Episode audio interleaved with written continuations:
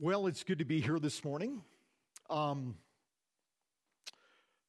had the benefit of your guest house next door probably on 3 occasions now, and I just wanted to thank you for the use of that. Pastor Greg and his family are in the front. A few times I've been to the back. This is the first time my wife has been with us to the back, so it's good. Appreciate getting away to Banff to rest and so on. Jordan, did you know the text when you picked the songs? Okay. Songs really heat things up. I'm going to pray one more time, and then we're going to dig into God's Word together this morning. Father, we come and grateful for those songs that teed our hearts up to the text before us this morning. So, Lord, we're grateful that we have this opportunity to look at your Word together. We pray that you would be honored and glorified. If I say something that is off base, that you would help us quickly forget it. And Lord, we ask that your Spirit would be at work with your Word today. This is not strictly a human exercise, but an exercise of you as you work with the Word in our hearts this morning. So we ask this in Christ's name. Amen. And if you're not into audience participation, I ask that you would be this morning, because there will be times where I'm going to ask you to contribute. So please do at the appropriate time. So whenever anyone is looking for a home, what are the 3 most important factors? That's the answer I was looking for. Some will want to be near a highway if they do a lot of commuting. They want to get on the road quickly. If you bike or enjoy walking or have dogs, in Medicine Hat, you want to be near the coolies. They're about 5 minutes from our house. We love to walk. My wife loves to ride. I love to walk. And it's beautiful to be out there. We walk together. She usually bikes by herself. Want to be near work if you can be. For 12 years, Benita commuted for 45 minutes. For 5 years, she commuted an hour 5. And now living in Medicine Hat, 8 minutes to work when the traffic's bad. That's good. That's really good. Location. Most important factor in buying a home. And that real estate phrase can also be thought about as we study our Bibles. People who are godly and have good intentions can get the meaning of the verse wrong if they don't know the location. I have a pastor brother who's doing a sermon series this summer called Butchered. And it's a sermon series on verses that we often get wrong, because we ignore the context. We take them out of the context and forget the location in which they are. So grab your Bible. If you haven't already, grab your Bible. Turn with me to Philippians 4, and we're going to be looking at verses 10 through 13 this morning.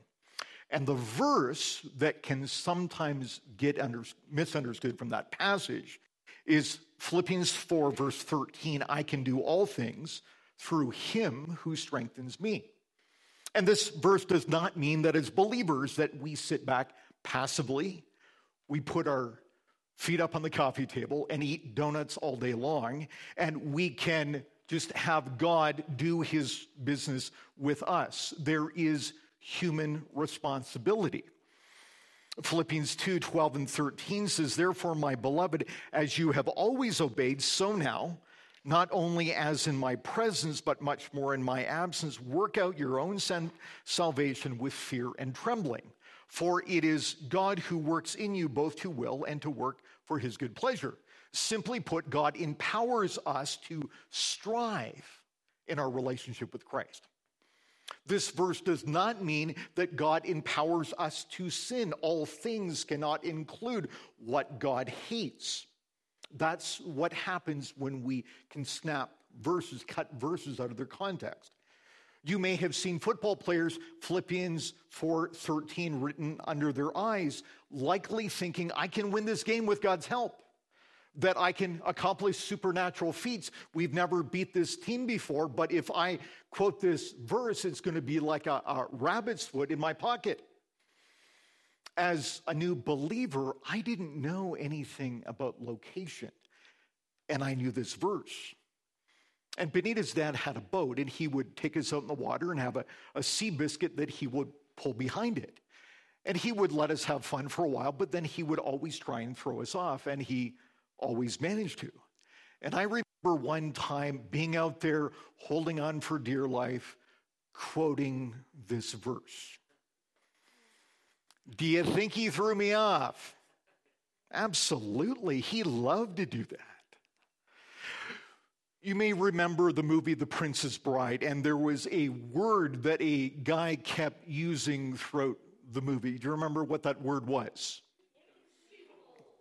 And one of the other characters came to him and said, that word you keep using, I don't think it means what you think it means. And sometimes we can do that with verses in the Bible. They don't mean what we think they mean.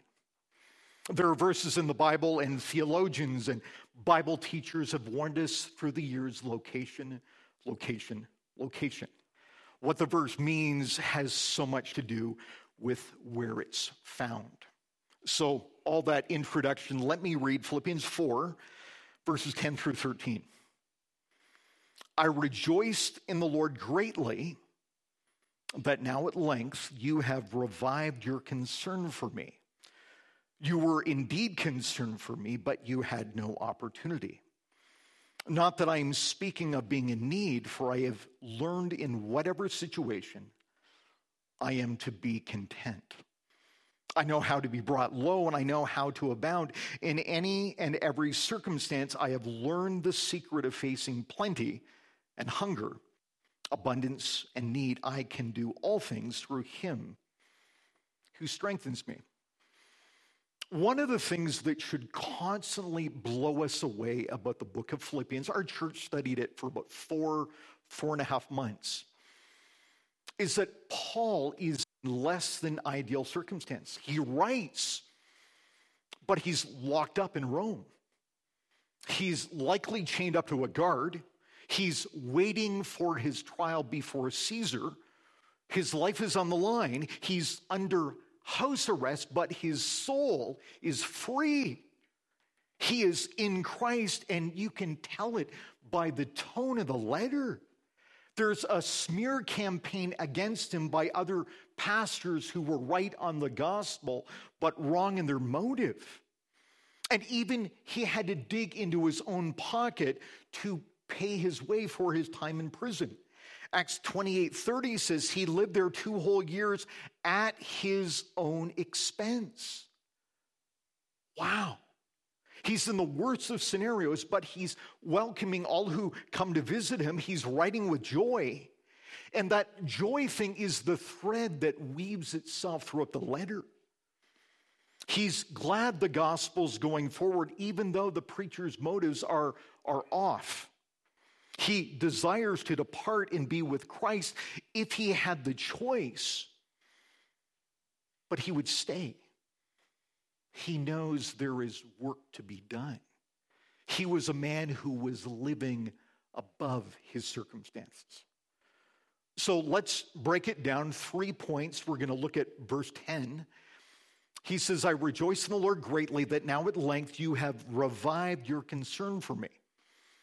You were indeed concerned for me, but you had no opportunity. If you're a note taker, the first point is this: rejoicing in the Lord because of people's concerns. Rejoicing in the Lord because of people's concerns. So Paul is rejoicing again, as he has been throughout the letter. He's writing like he's in a palace, but really he's in prison. He's locked onto Christ, and when we're pursuing Christ in our relationship with him, as we're growing and maturing and developing, it's amazing how the things of this life have less an impact, how the things of this world pale in comparison. We know the old song, turn your eyes upon Jesus. Look full in his wonderful face, and the things of this earth will grow strangely dim in light of his glory and grace. Paul's temporary needs became dimmer as he saw Christ in his glory and grace. But Paul still had temporary needs. It wasn't the pay your way to get out of prison like Monopoly. But it's pay your way in prison. And just a little history, when Paul arrived in Philippi, but 10 years before he wrote the letter, in Acts 16, you will see he preached the gospel, some responded, he planted a church there, then he moved to Athens and then to Corinth, and when he was in Corinth, it mentions the Philippians' support for him. They were jazzed to give because of God's grace in their lives. 2 Corinthians 8, a pretty incredible passage. And a long time had passed, but Epaphroditus, he was a guy who was part of the church at Philippi. He had come to pay the apostle a visit, minister to him, chapter 2, verse 25. And part of that ministering was through a financial gift that he mentions later on in verse 18 in this chapter. Paul believed that his chains fell under the sovereign hand of a good, good Father, and that he could rest easy. And he rejoiced. He was rejoicing greatly in the Lord because Paul saw God's hand at work in the hearts of the Philippians in their gift. Paul says, you have revived your concern for me.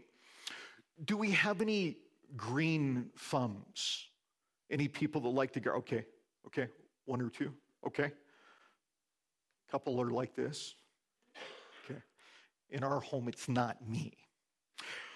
Revived is a word taken from the world gardening and that kind of thing. Revived is a term that describes a plant that has been blossoming, but it's gone inactive during winter. But then spring rolls around, things start to pop, things get green. That was Paul's relationship with the church at Philippi. They were not actively supporting him. They had there had been a winter season where they were inactive in their financial support. But then springtime came, they were supporting him again with this offering that went to him. And just because they weren't helping him out during that winter season, it didn't mean that they could care less. Verse 10 says, you were indeed concerned for me, but you had no opportunity. Can't nail down exactly why they had no opportunity. They were a poor church. Might have been they've been unable to give. They may not have known about his need. Didn't have the internet back then where you can go back and forth like we do today. May have lost track of where he was. They didn't know how to get the money to him. That was a possibility. It doesn't say they simply had no opportunity, but now they did. And they responded. Maybe when you were younger, or maybe right now you get a birthday card from Grandpa and Grandma every year. And there's $20 and a note in it. And when you were younger, you probably looked at the $20 and you took it and the card got pitched to the side. That handwritten note. But as you got older, you still appreciated money, but the handwritten note, you appreciated a little more. Their love for you, their care for you, their prayers for you, their concern for you. Money is nice, but you appreciate their concern right through the years. Similar to the Apostle Paul, his love, his pastoral concern for them, his deep affection for them, and they loved him back.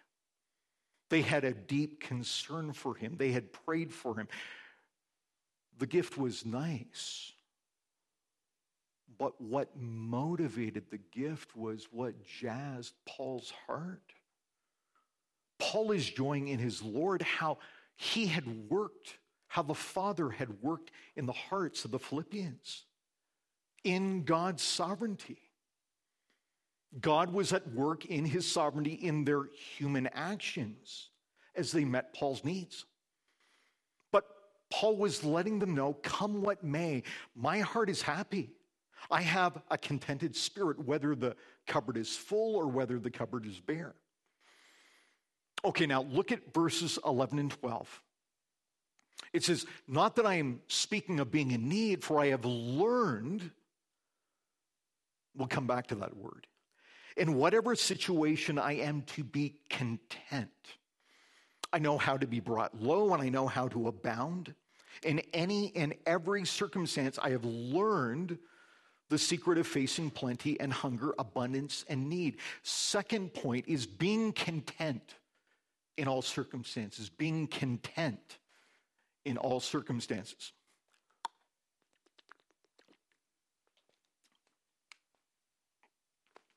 The Philippians could have thought that Paul was walking around with a long face, moping around with a why me attitude. He could have thought that they had forgotten him. And maybe, just maybe, he wanted his life before them in jail to be a living, breathing picture, a living, breathing case study of how to respond to difficulty.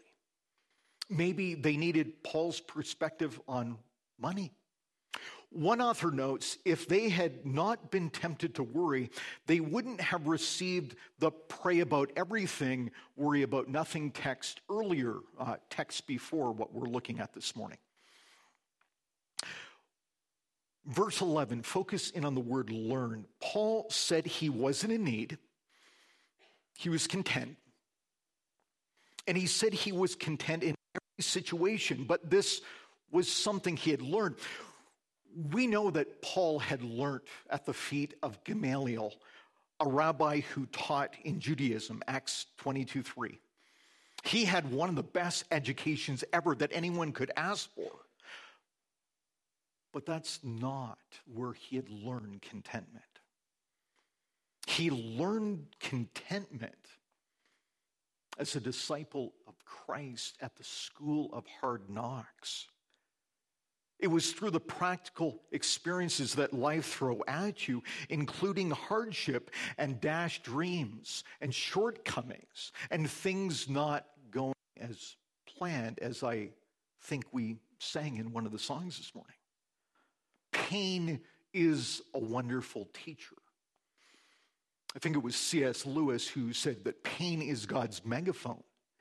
Pain causes us to get vertical and invite God into our pain for comfort and support and to navigate well. One of my go-to passages for hurting people is 2 Corinthians 1, verses 8 through 11. I've read it to encourage myself, and I'm going to read it slow for you this morning so you can meditate on it.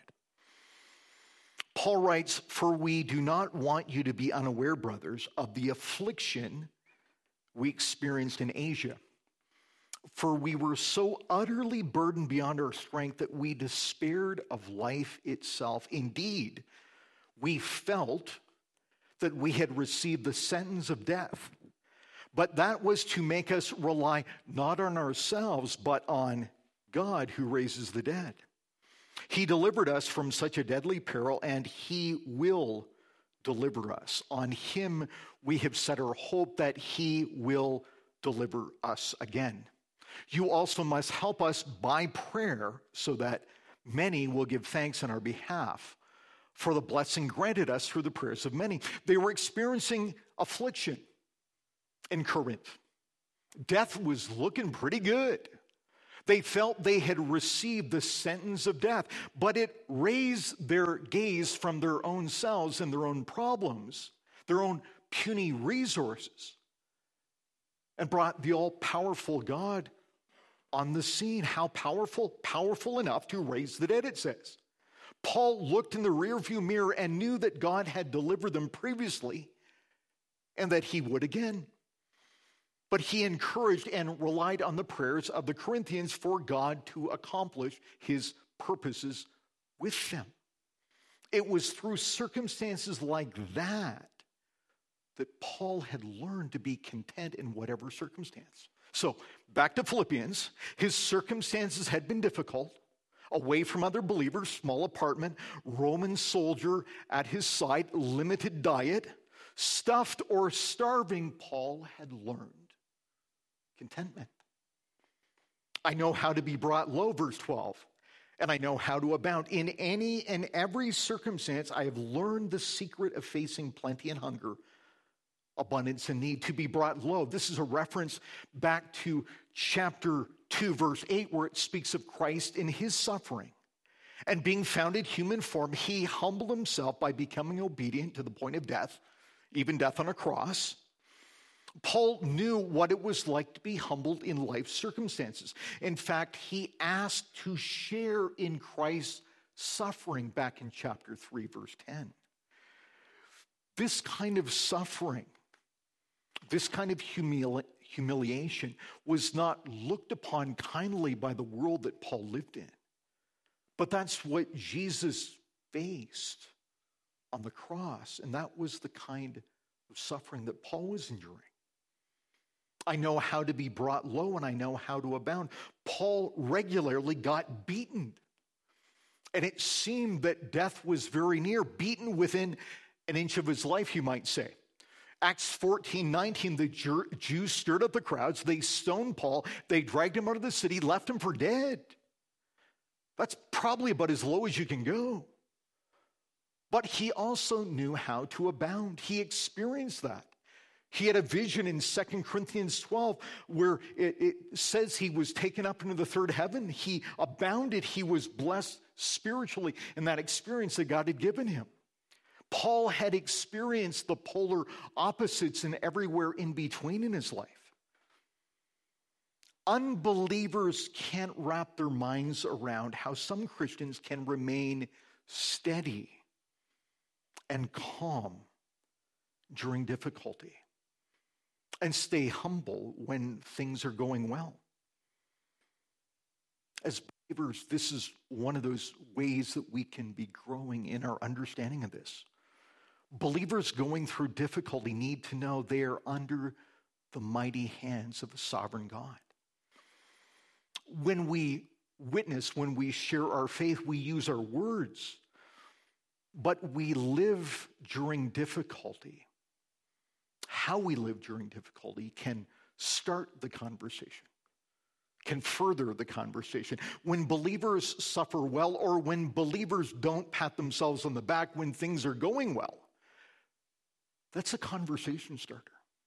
That speaks to a world that gets down in the dumps and depressed when they feel like their head is in a vice, and to a world that is full of pomp and pride and look at me when things are going exceedingly well. Verse 12 says, in any and every circumstance, I have learned the secret of facing plenty and hunger, abundance and need. Here's a short overview of Paul's, what he faced, 2 Corinthians 6, 4, and 5. But as servants of God, we commend ourselves in every way by great endurance in afflictions, hardships, calamities, beatings, imprisonments, riots, labors, sleepless nights, hunger. Whoa. No doubt when Lydia came to faith in Acts 16, she was well-to-do. She dealt in purple cloth. No doubt when Paul and his gang was staying at her house, they weren't getting peanut butter sandwiches, and they weren't sleeping in the backyard in their sleeping bags. He would likely live very well when they were with her. Let me ask you a question for you to answer in your head. Do little things blow your contentment? Dishwasher needs to be repaired. Computer is frustrating you because it's taking longer to boot up. Your phone doesn't work like it once did when it was fresh out of the box. Someone cuts you off in traffic. I was at AMA a few weeks ago, and I was working through this text, and things were taking longer than they should have. Those are some of those circumstances in our lives that can cause us to be content, that grow us to press into Christ. And be content coming to know that he is sovereign and in control of every single detail of our lives, good or bad. There may be more serious situations like employment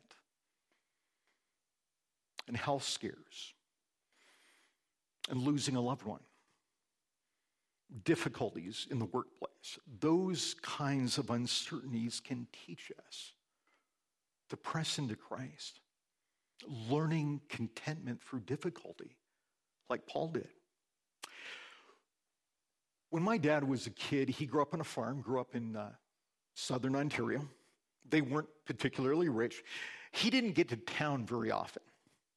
And when he did, my grandma would take him and my aunt into town, and they would have to wait in the car. And we know that was things they did back then that we don't do today. But they would sit there in the car, and they weren't discontented because they didn't go into the store with my grandma. They didn't know what they were missing.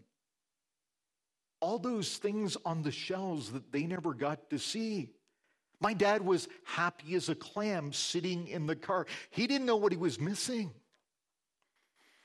I like to tell the story of one of our daughters when she was younger. We had one of those old school big TVs. You remember the square ones? Remember those before they had the flat screens? She was at school one day, and they were having conversations, and flat screen TVs were new. And Emily C., she had a flat screen TV, and Emily S. had a flat screen TV. She had like 5 or 6 Emilys in her class of 10 girls anyway.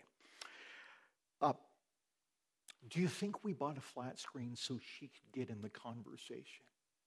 No. She learned to be out of the conversations. She survived. She isn't bad off because she didn't have a flat screen TV.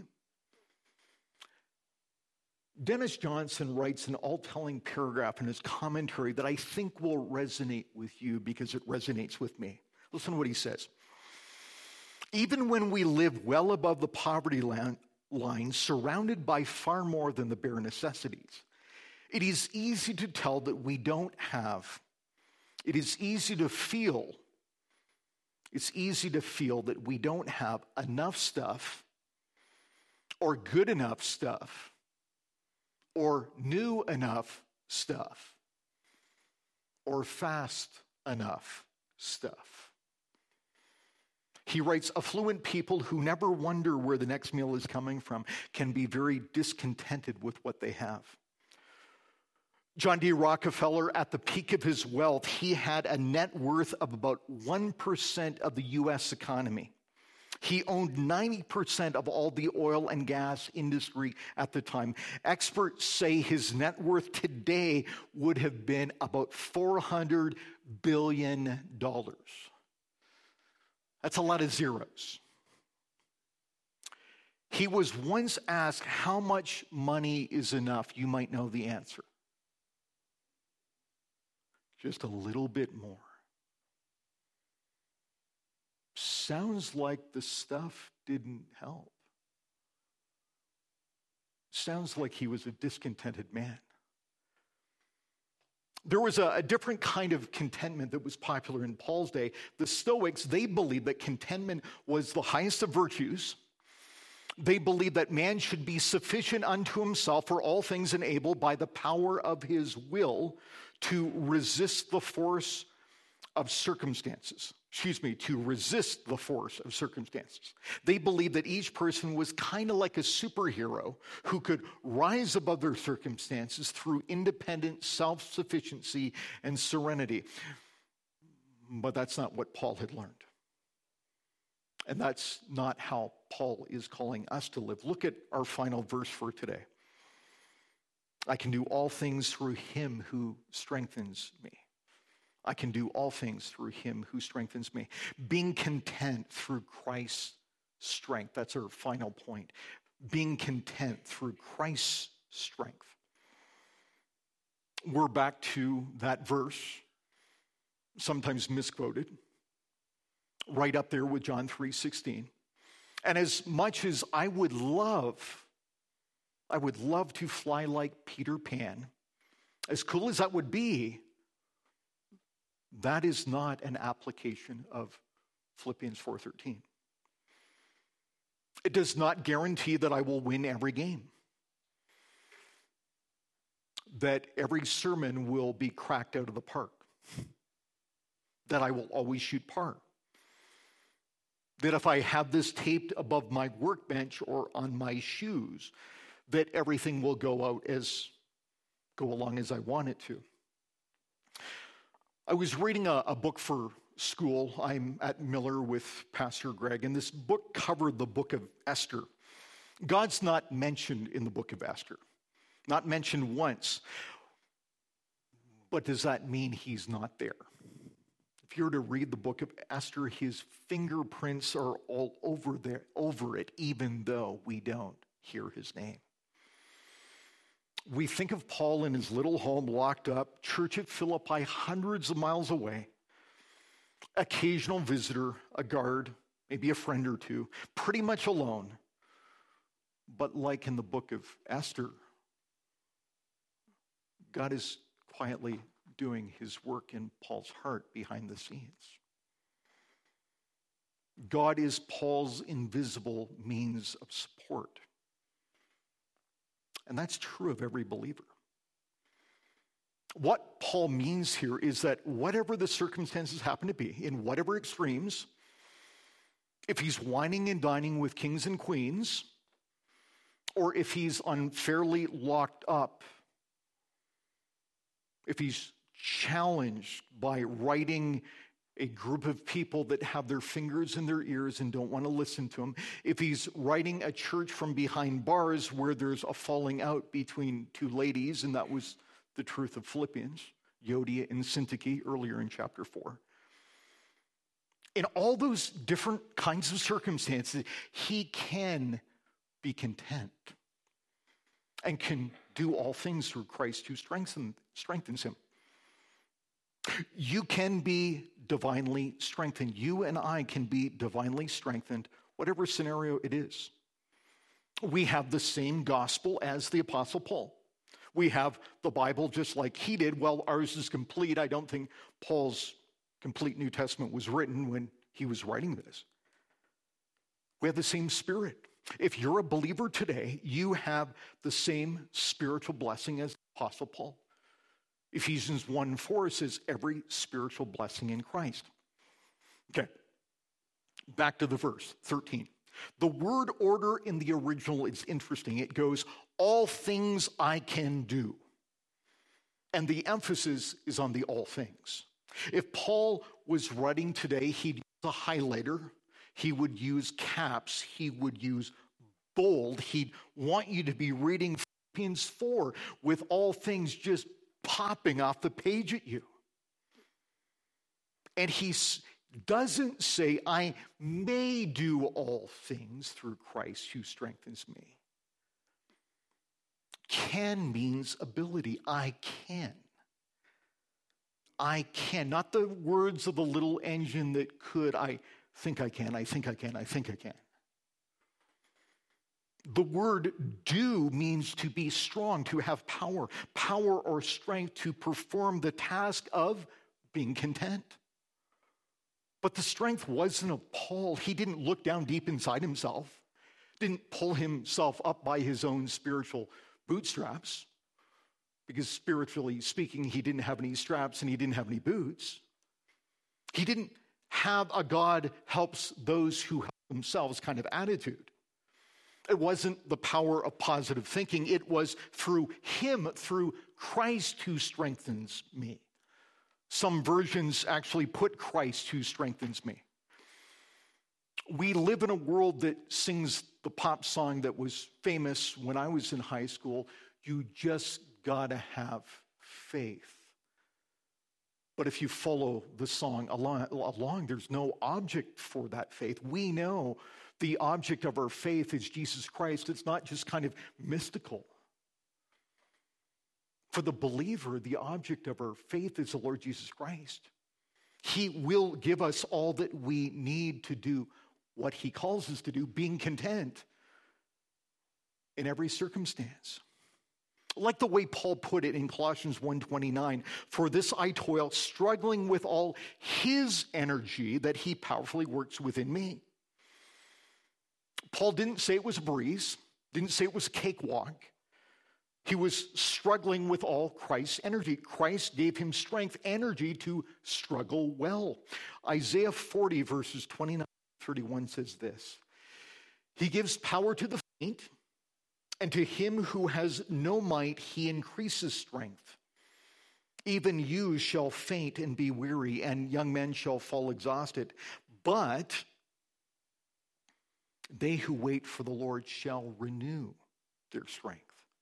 They shall mount up with wings like eagles.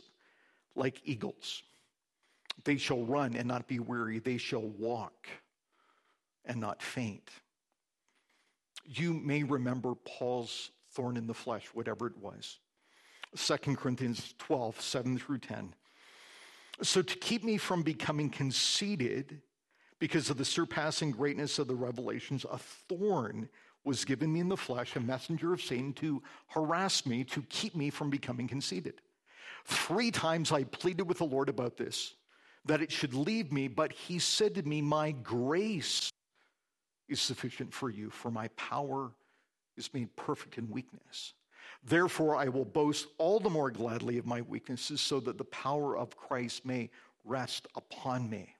For the sake of Christ, then, I am content with weaknesses, insults, hardships, persecutions, and calamities, for when I am weak, then I am strong.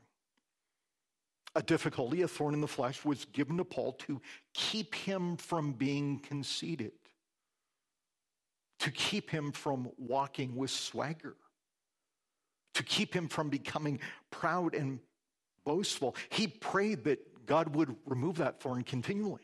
And God said, my grace is enough. And that caused him to brag on his weaknesses. How countercultural is that? And at the end of the section, it showed that he was content with whatever weakness, insult, hardship, persecution, calamities. When he was weak, in Christ he was strong. I met with a friend a while back, and from a human standpoint, things were really hard. I hadn't seen her in a while, and to say the bottom was dropping out of her life was a bit of an understatement. And she didn't just have herself to be concerned about, but it was her family as well. And there could be some radical changes in their family's future. That may be you this morning. Might be a financial thing. Might be a work thing. Might be a relationship thing. And these things seem to be bleeding you dry. But for those who are in Christ, the Bible says his grace is enough. His grace is sufficient for those who are in Christ Jesus. We sometimes get needs and wants mixed up. Am I right? It's good to remember that food, shelter, and clothing are all need. And everything above and beyond is gravy. Everything above and beyond is want. Cars and computers and holidays and nights out. Those are some of the niceties of life, but not the necessities.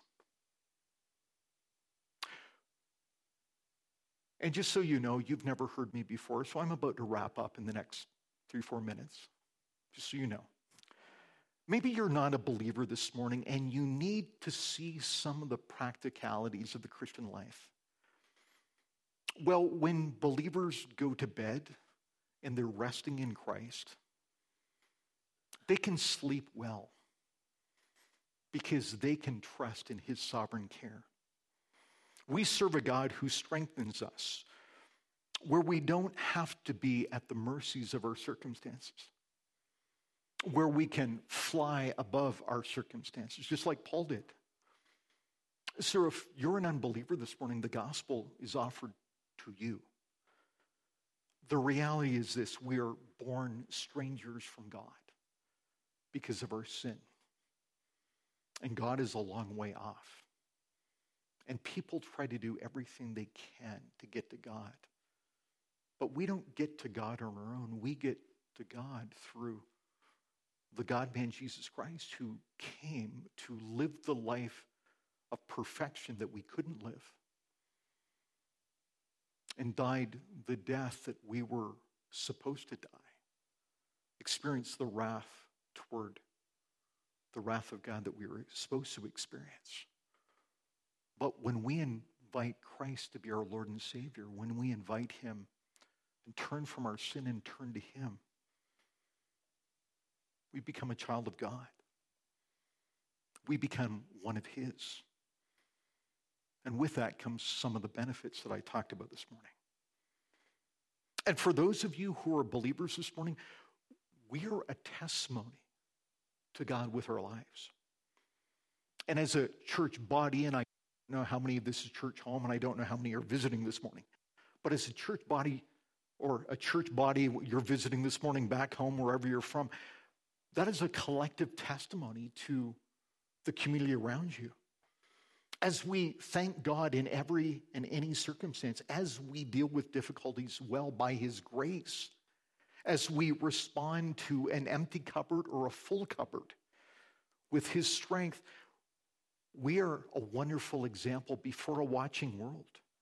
Your neighbor, your family member, your coworker who doesn't know the Lord. We can meet the difficulties of life well by his strength. And that's something that an unbelieving world simply finds unbelievable. When good and bad things come our way, we often fail to see God's sovereignty in them. If things go well, the temptation is to pat ourselves on the back, to applaud ourselves. If things go poorly and people or a person is involved, we rip on them or blame them or live with hardness and regret and remorse and anger toward them, but tend to only see things from a human perspective.